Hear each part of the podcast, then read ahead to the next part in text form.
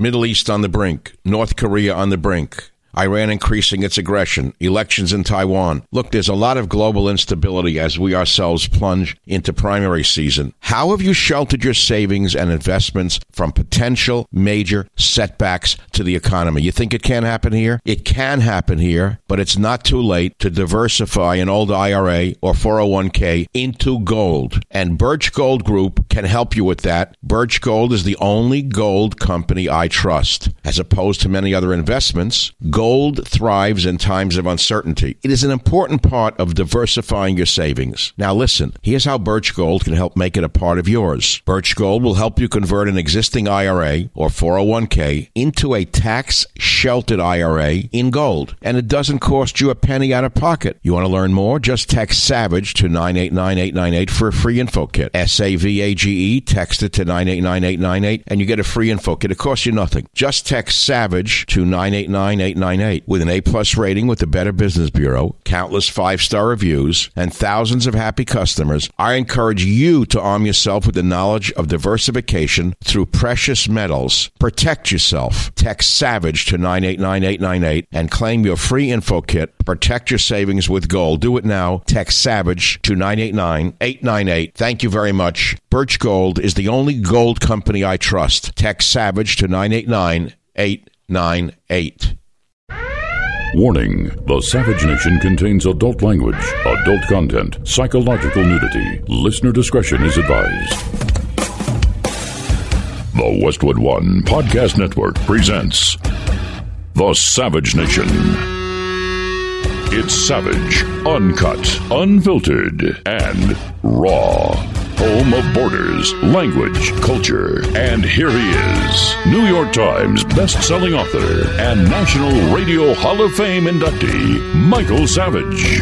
Thursday night will be Biden, Sanders, and the other nobodies trying to outdo each other. And I could just imagine Sanders.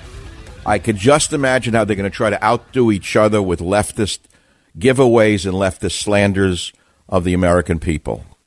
I could just imagine Sanders saying, Well, I would like to say this. I think that we need to burn all the conservative books that have been published in the last five or so years. They have uh, poisoned the, uh, the nation. Now, I'm not saying we should do this in a vicious way. I think there is a kind way to burn books, and I think that we should look into this. And then, of course, the next one will have to escalate it and say, Do we have to burn the authors of the conservative books? Then the next one will say, I go a step further, and uh, I think we should burn the publishing houses down. Yay, yay, yay. That's the world we're living in today. What options we have. A Savage Life is published today, and I know many of you want to talk about that. I'm going to ask one question about my book, A Savage Life, which is this Do you think A Savage Life should be, should be my last book, or should I do one last Trump book to help him win the election? I am being asked to do one last Trump book. I am not sure I want to do one last Trump book uh, because if it has to be too honest, you're, you're going to say, I don't want to buy that book. I think that all of you really want a cheerleading book, and it may be what needs to be done. There are plenty of people who can write cheerleading books to help Trump win. I'm certainly going to vote for Trump, don't get me wrong, but I, I stand clear on it. I'm going to be a critic where criticism is necessary. I thought that the waffling on the Iran strike last week was an embarrassment. If Obama had done it, we wouldn't have heard the jokes stop about what a waffler he was and how weak he was. Uh, when, when did it become not right to criticize your own side? If you have a family member who you don't think is living up to what he can be doing, don't you say, you know, John, come on, man, you can do better than that. Or, John, you said you would do this. I'm on your side, John. I'm always with you, but really you're wrong on this, John. What is wrong with criticizing in a positive way? In fact, without criticizing a family member in a positive way, people get worse, not better. So that's my opinion. That's where I'm going. But again, I want to ask you again, A Savage Life is out today in the bookstores. Have you gone to the bookstores? Was it buried under Mary Has Six Mothers or under Johnny Has 17 Fathers and lives on Castro Street? Have you been to your local bookstore to find the book? Were the employees in the store courteous to you? Did you get negative looks and comments when you asked for Michael Savage's A Savage Life? Uh, what have the book clerks told you about the book? Was the book front and center in the store, or was it buried underneath children's books?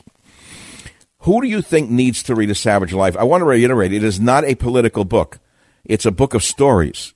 uh, stories of an immigrant's son who actually did wear dead man's pants, who actually did wear dead man's pants as a child because we were so poor that I had to wear them, who grew up to be who I am today, a radio star and a, let us say, literary star. Am I allowed to say it, or did I not hear that right? Well, if you have, what, how many seven bestsellers, you can call yourself a literary success, couldn't you? Or what, it hasn't been approved in San Francisco, therefore I'm not a literary star? Well, the fact is, is I went from nothing to something. I can't say I went from rags to riches, but I did. But that's the story. It's the American dream, and I lived it. And guess what? Nobody helped me once. Nobody helped me. Nobody helped me except my mother and father who taught me how to think and stand on my own two feet in plain English. That's, that's the story. I had no inheritance. None. Zero. So don't assume there was an inheritance. Zero. No inheritance. And that's, that's life, and it's a very important life. And I, I think that it's worth reading because I think it's an inspiration. So, which story is your favorite? Again, I'm going to say today what I said yesterday. This is a talk show. If you do not call the show, it is not talk. And in order for me to continue going on this show, you need to participate. I cannot and will not do this on my own. I'm not uh, going to compete with anyone else and say anything about any other host. I need callers.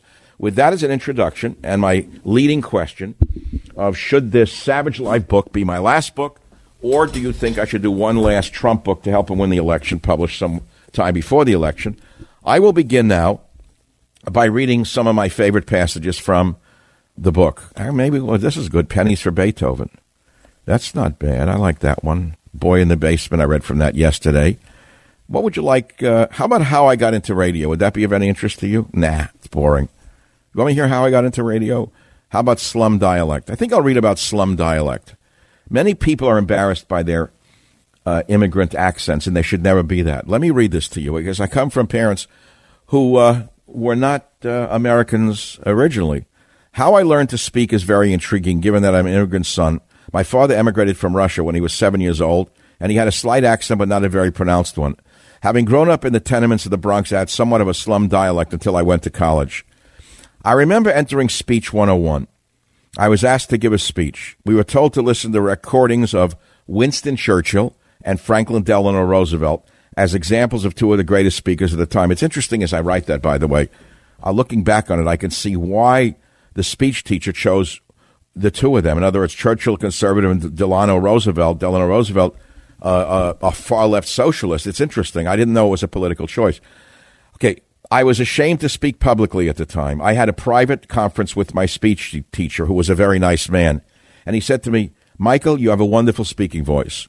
I said, "But I say dem and das and this and that." He said, "Don't worry about that." He said, "Just speak, and eventually that will be forgotten." And that's how I learned to dare speak in front of groups where I got the confidence to speak publicly.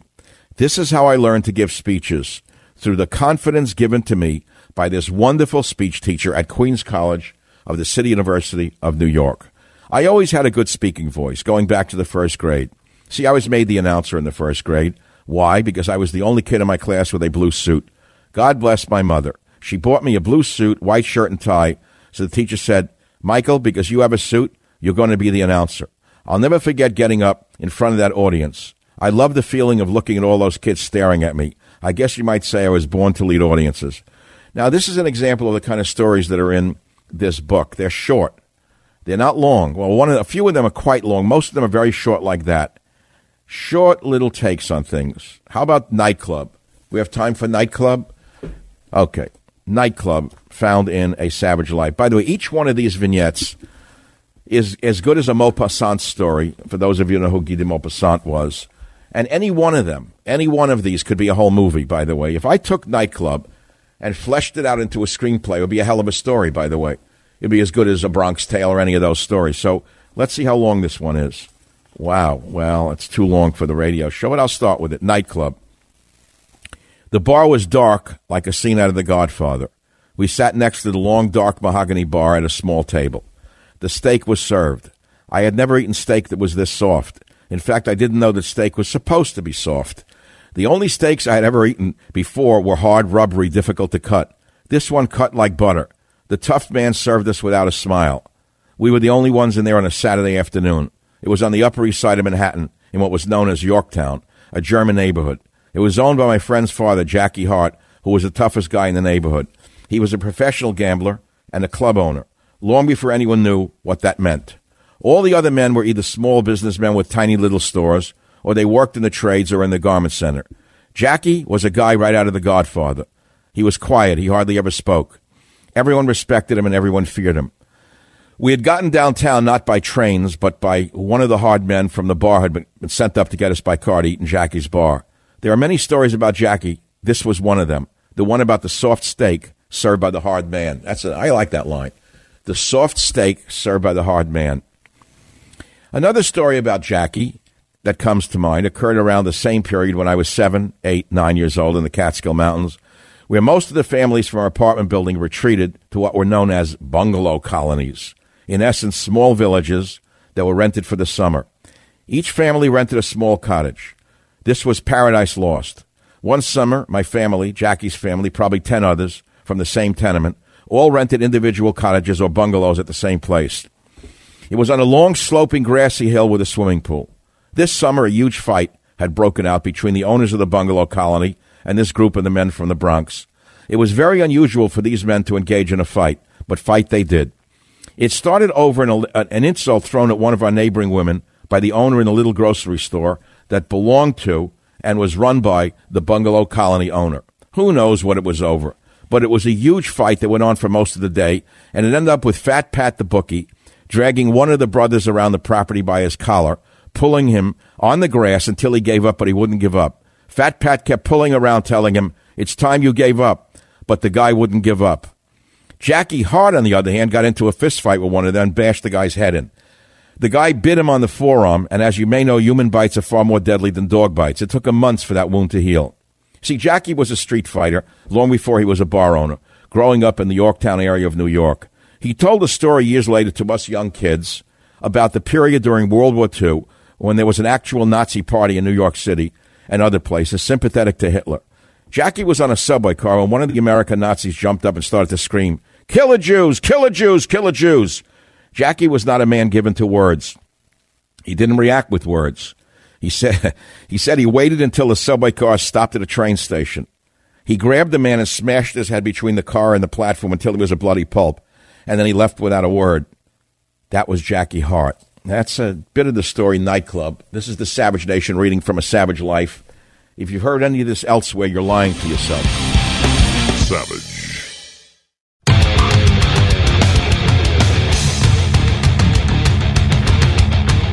Reading from my book out today, Savage Life. This story is one page long. It's called Boy in the River. I realize the great president is about to speak, but for the first time in my life, I'm not cutting away for him. I've had enough already. Uh, you give me an hour's break from it? I thought we can get through one day without him. One day, just one day without another grandstanding. Please, one day. What's this one going to be about? I'm going to attack Iran, but I'm not going to attack Iran. I'm going to round them up. I'm not going to round them up. Roundup is not good. We're not going to sue Monsanto. So I'm going to read from Boy in the River. Here it is. Notice the photo of my father standing in the Neversink River in the Catskill Mountains. See interior photo insert. He was a young man then, and I was about three or four years old. An incident occurred then that has shaped my life. You see, there was a large waterfall not far from there that we kids were warned to avoid. South Fallsburg, New York was the location. My dad and I were upriver, me in a large inner tube splashing around protected by my father, comma, or so I thought. He began to maneuver the tube, so I was upriver from him, and the waterfall with the strong current running towards him and down, down, down to the churning white falls. As he pushed me away from him and away from the direction of the waterfall, he said, I'm pushing you over the waterfalls. And with a smile, he pushed me. I began to cry. In fact, I lost my little head, fearing he was en- sending me to my death. As the current took me towards him, he grabbed onto my tube and said, oh, oh, don't worry, I was just kidding. Since then, I have never completely trusted anyone. Maybe he did me a favor, knowing people in the world. Maybe he did this because he wanted to toughen me up. Who really knows? But this was my Abraham and Isaac moment. And I don't think it was God who told him to fake pushing me over the waterfall, only to tell him not to at the last minute. It's a perfect short story, and it tells you an awful lot about life and about myself. And I'm starting to think you know, I, I watch a lot of TV at night, I'll be honest with you, and I tend to watch series, sequences on Netflix. I'm particularly favored, I like to watch Mexican dramas. in Spanish with English subtitles because I relearn the language, number one, but I learn an awful lot about Mexican culture. It's a whole different world. Of course, it's fictionalized. I get it. But I learn about machismo in a way I could never understand it in the American culture. And I wonder how the Mexican father raises the son.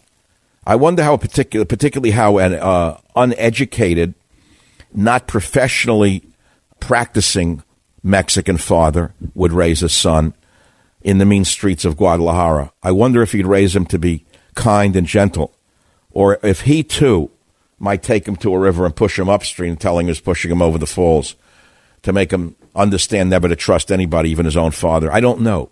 I just don't know about other cultures, and I, do, I just don't know to this day whether my father was doing me a favor or, you know, making me crazy. I just don't really know. You can't tell.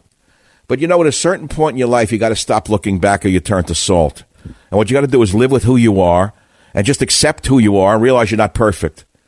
There's no such thing as a perfect person or a perfect city or a perfect state or a perfect weather or a perfect university or a perfect president. It's that simple. That's all. Now, what are we doing? Waiting for the great speech to come up? I, I just can't believe it. I thought I was going to get through a day. Texas, James, you're on the Savage Nation. What's on your mind? Oh, hi, uh, Savage. well, I do like you listening uh, listening to you read your stories, and because uh, you're a very good speaker, and I really enjoy when you read your stories, and that's most of your book. All right, you know, okay, I understand. I'm sending you a Savage Life. A lot of people want me to do an audio book of my own book. I haven't done it. You know, you know why? I don't have the patience to read my own stories from beginning to end and record them. I just don't have the patience for it. You know, I'm a guy. I, I got to keep moving. I'm like a Rolling Stone. I'm like a real Rolling Stone, as opposed to a fictional Rolling Stone. I got to keep moving forward. I can't, I can't, I can't work on the backward. I can't dwell in the past. You know, I can't do remember when like is suddenly becoming popular in talk radio right now. Talking about when. You remember when? Remember when Clinton was president? Remember when Hillary was president? That's called remember when, the lowest form of talk radio. We don't do remember when on this show. And I can't do remember when by reading my own stories. I mean, I'm only going to do this on my book today and tomorrow because I do want you to buy a copy for yourself, and I think your kids are going to love it. But I think a more pointed question is the one I asked at the beginning, and I don't know whether I'll get to all of them today, which is should this be my last book, or should I do one last Trump book to help him win the election? Because I will. Just think about what I'm saying to you. If my next Trump book, which by the way, the last book on Trump was called Trump's War, it became number one on the New York Times bestseller list. Number one, number one, number one, without any help from the media. If I were to sell even 100,000 copies of the next Trump book, that would put him over the finish line. Think about it. Savage.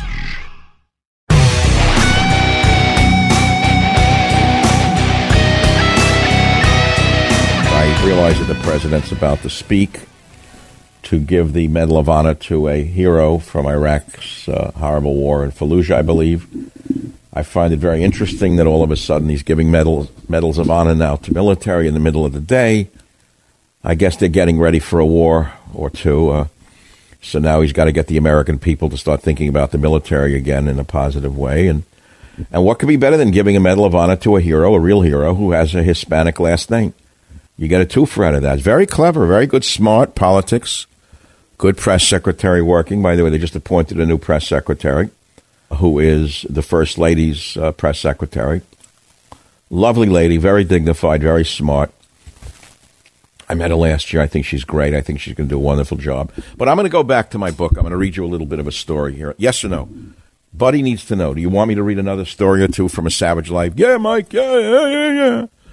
Okay, so I did Boy in the River. I did the uh, the nightclub. I like. Should I finish the nightclub? Because I don't have a lot of time.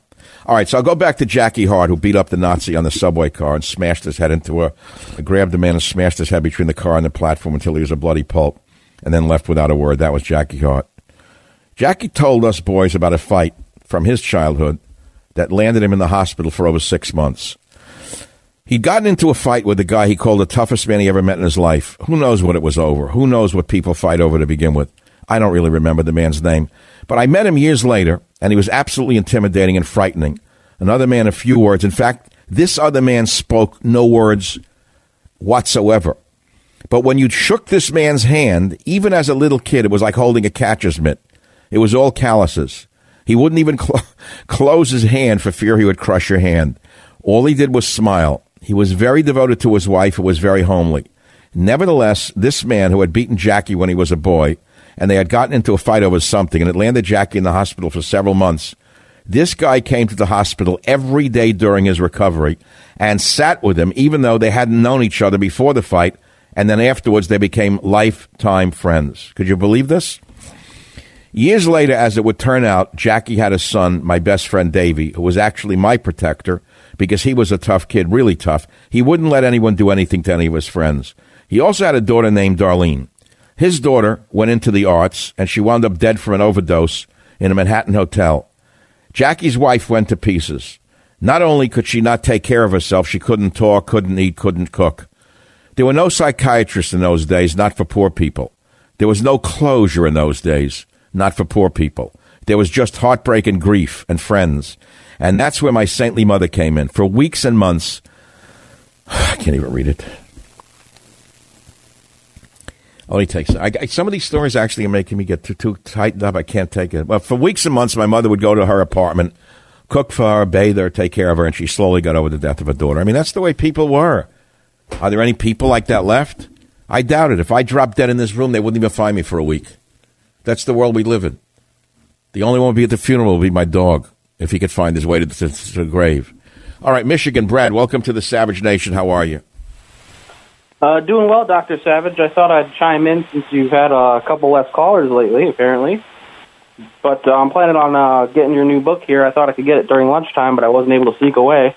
Oh, that's sweet of you. I'm sending you a free copy of A Savage Life. What's your main point? You just want to support me by calling, right? Yeah, I just wanted to support you. I heard you earlier uh, asking for callers. Well, that's nice. That's nice, Brad in Michigan. What city are you living in? Thanks for the call. You got to keep him on the line because I'll lose him, by the way. That was Brad in Michigan. Let's go to New York. Paul, line six. You're up on the Savage Nation. What's on your mind? Dr. Savage, there could be no one else like you. We are so fortunate to have you. Well, Paul, I know that- you know it. Paul, Paul, listen. We're all unique. We're all different. I'm different than anyone else in the history of radio. I know that. And some love it and some don't love it. And it's a style that can't be copied. It's just an intuitive, natural style. And I've, over these years, attracted people like yourself who like it. It's that simple. And uh, are you Paulie the cigar guy? No, I'm not. I'm, I'm Paulie the guy that worked for uh, Trump. Oh, wow. Yeah, I remember you calling. Yeah, yeah, yeah. So what do you think? What do you think's going on with him? with the Iran and then the, the, the, raids that didn't happen. What's going on in your opinion? I, you know, I think he's in a uh, defensive posture, and uh, they're pulling a lot of strings. You know, the, he's got the uh, the hawks around him. He's got the peaceniks, and he's trying to appease everybody because he wants to get reelected, and he's hoping to to unload his salvo then. And he's he's just uh. in a crouch right now. Oh wow! Well, see, you you talk the real language. How did you work with the president? Well, believe it or not, uh, my first job, I was uh, a chef at the Oyster Bar. Yeah, and he used to come in? He came in once in a while, but he did the same thing there that he did at Trump Tower. They, he had people go up and see him. They would come down, and if there was somebody important, I told the guys, let me know, and I would come out and meet them. I, I, what, what did he own? Did, did Trump own the Oyster Bar? Yes, he did. With his oh, I didn't know that. Ivana. He owned the Oyster Bar in the Grand Central Station. No, there was an Oyster Bar at the um, Plaza Hotel. It was the busiest restaurant in the hotel. Oh, at the Plaza. Okay, he got the that was it. from the Oyster Bar at Grand Central. Okay. Over. So you were a chef? Yes. Wow, that's a big story unto itself. Well, you would you would relate to my stories. You come from the same milieu, right? Yeah, uh, yeah, I do. But I, I got a great story about him. If, if you give me two seconds, go ahead, fire away. There was this not so nice guy. You know, he's you know the food and beverage managers in New York. They could be a little, uh, if I can use the word, sleazy. And you know, Trump's management style, he knew everything, and everything went right up to the top. Well, there, you know, it was, it was time to for this guy to go, I guess, because he comes in one day, and there's a new guy at the desk. He's British and this guy's desk was in the hall. I heard that you know it came back into the, everything comes into the kitchen, right? Dishes and and the leftovers. and information. And they said, you know, that's that's the way he is. That's how we got rid of him. How? I didn't follow you. How how did you get rid of him? He's the, the guy was like, well, where do I work? You're at my desk. Well, your desk is in the hall, and you can work there from now on. Trump had his desk moved into the hall. yes, he did. Well, did he give him at least a dozen oysters to go with it? I don't think so. he used to. He, Oh man, I don't I don't eat raw oysters, but I get the joke. So he had the desk moved into the hall. I don't want is his manage his management style is not too different today. I think he moves out the desk into the hall when he wants them to go. exactly. Right? Exactly. I, I, you know, I think he depends too much on you know what he sees on TV, and and he relies a lot on his instincts. But I, I think he ought to hold back and pull the reins back a little bit, and just you know observe the field a little bit more, like a like a good general should. Well, I, I hear you, man. I hear you. We're, we're still on his side. Yeah, we'd like we're, we're still on his side, but we'd like to we'd like to see a different management style than the one we've been seeing recently. And I'm sending you a Savage Life to enjoy over the uh, July Fourth week. Came in the mail. It just came in the mail today. Oh, you ordered it your- on your own? Yes, I did, sir. Wow, someone spent five bucks on a. I can't believe it. The first page I opened to, I saw your mother's beautiful face, and you were right oh, behind her in the in the Queen's apartment. Yeah. and she's cooking something. He says cooking for an army, and that's exactly how I grew up. Well, you know, it's an interesting picture. There's Mama Savage in a little Queen's kitchen where she cooked for an army. Yeah. A little four burner stove in a narrow little passageway in, a, in an attached house, right? But she could cook gourmet meals without reading a cookbook. That was the type.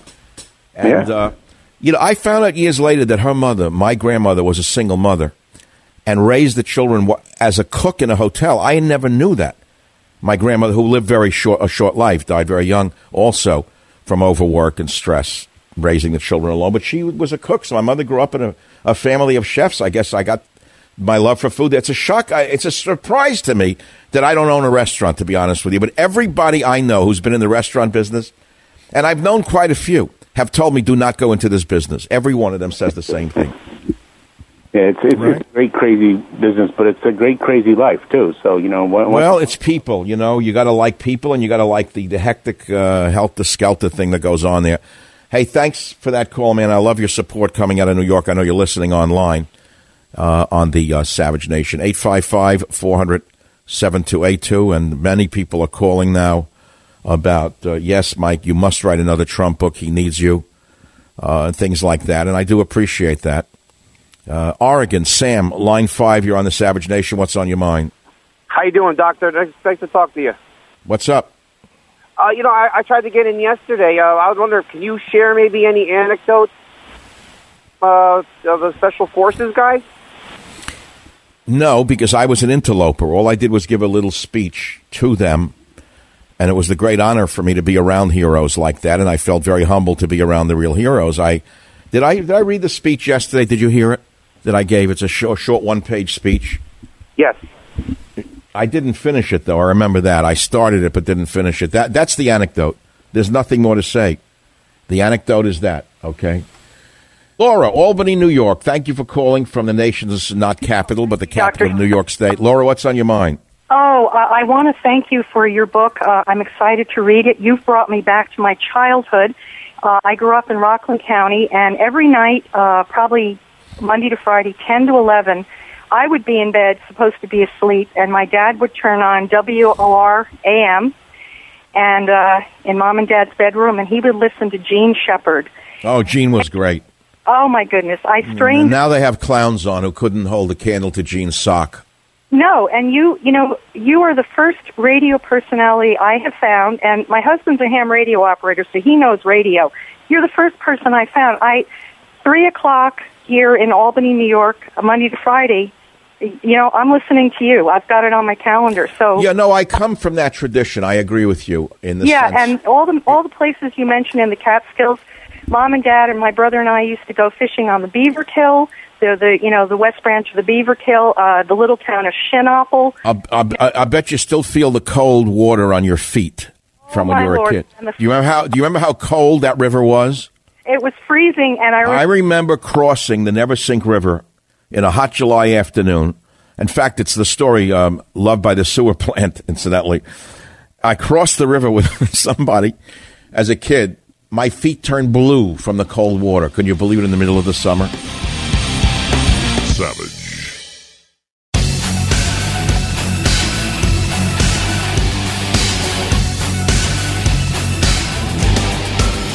I am talking about today's launch of my book, A Savage Life, which you can pick up in a bookstore if you wish, featuring exclusive, never before published new material.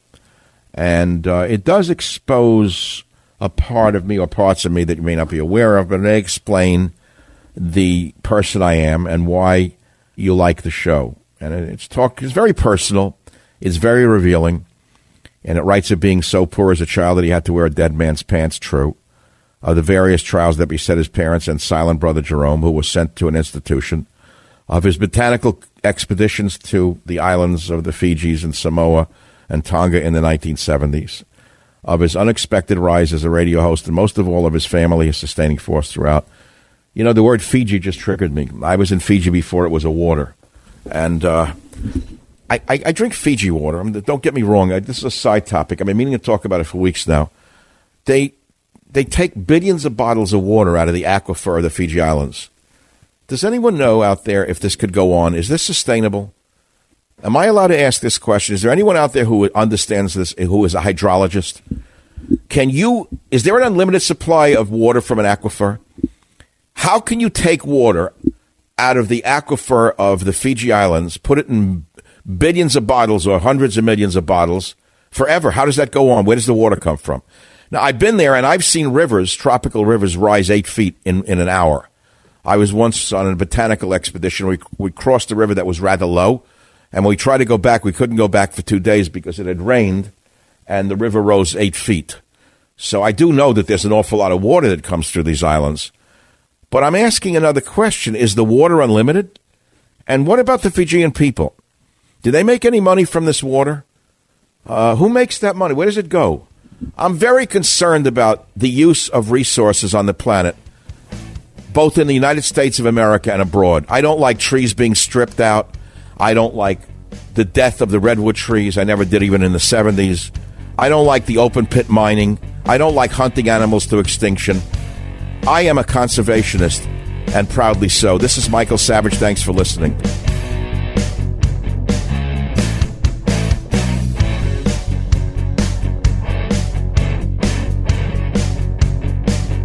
The Westwood One Podcast Network.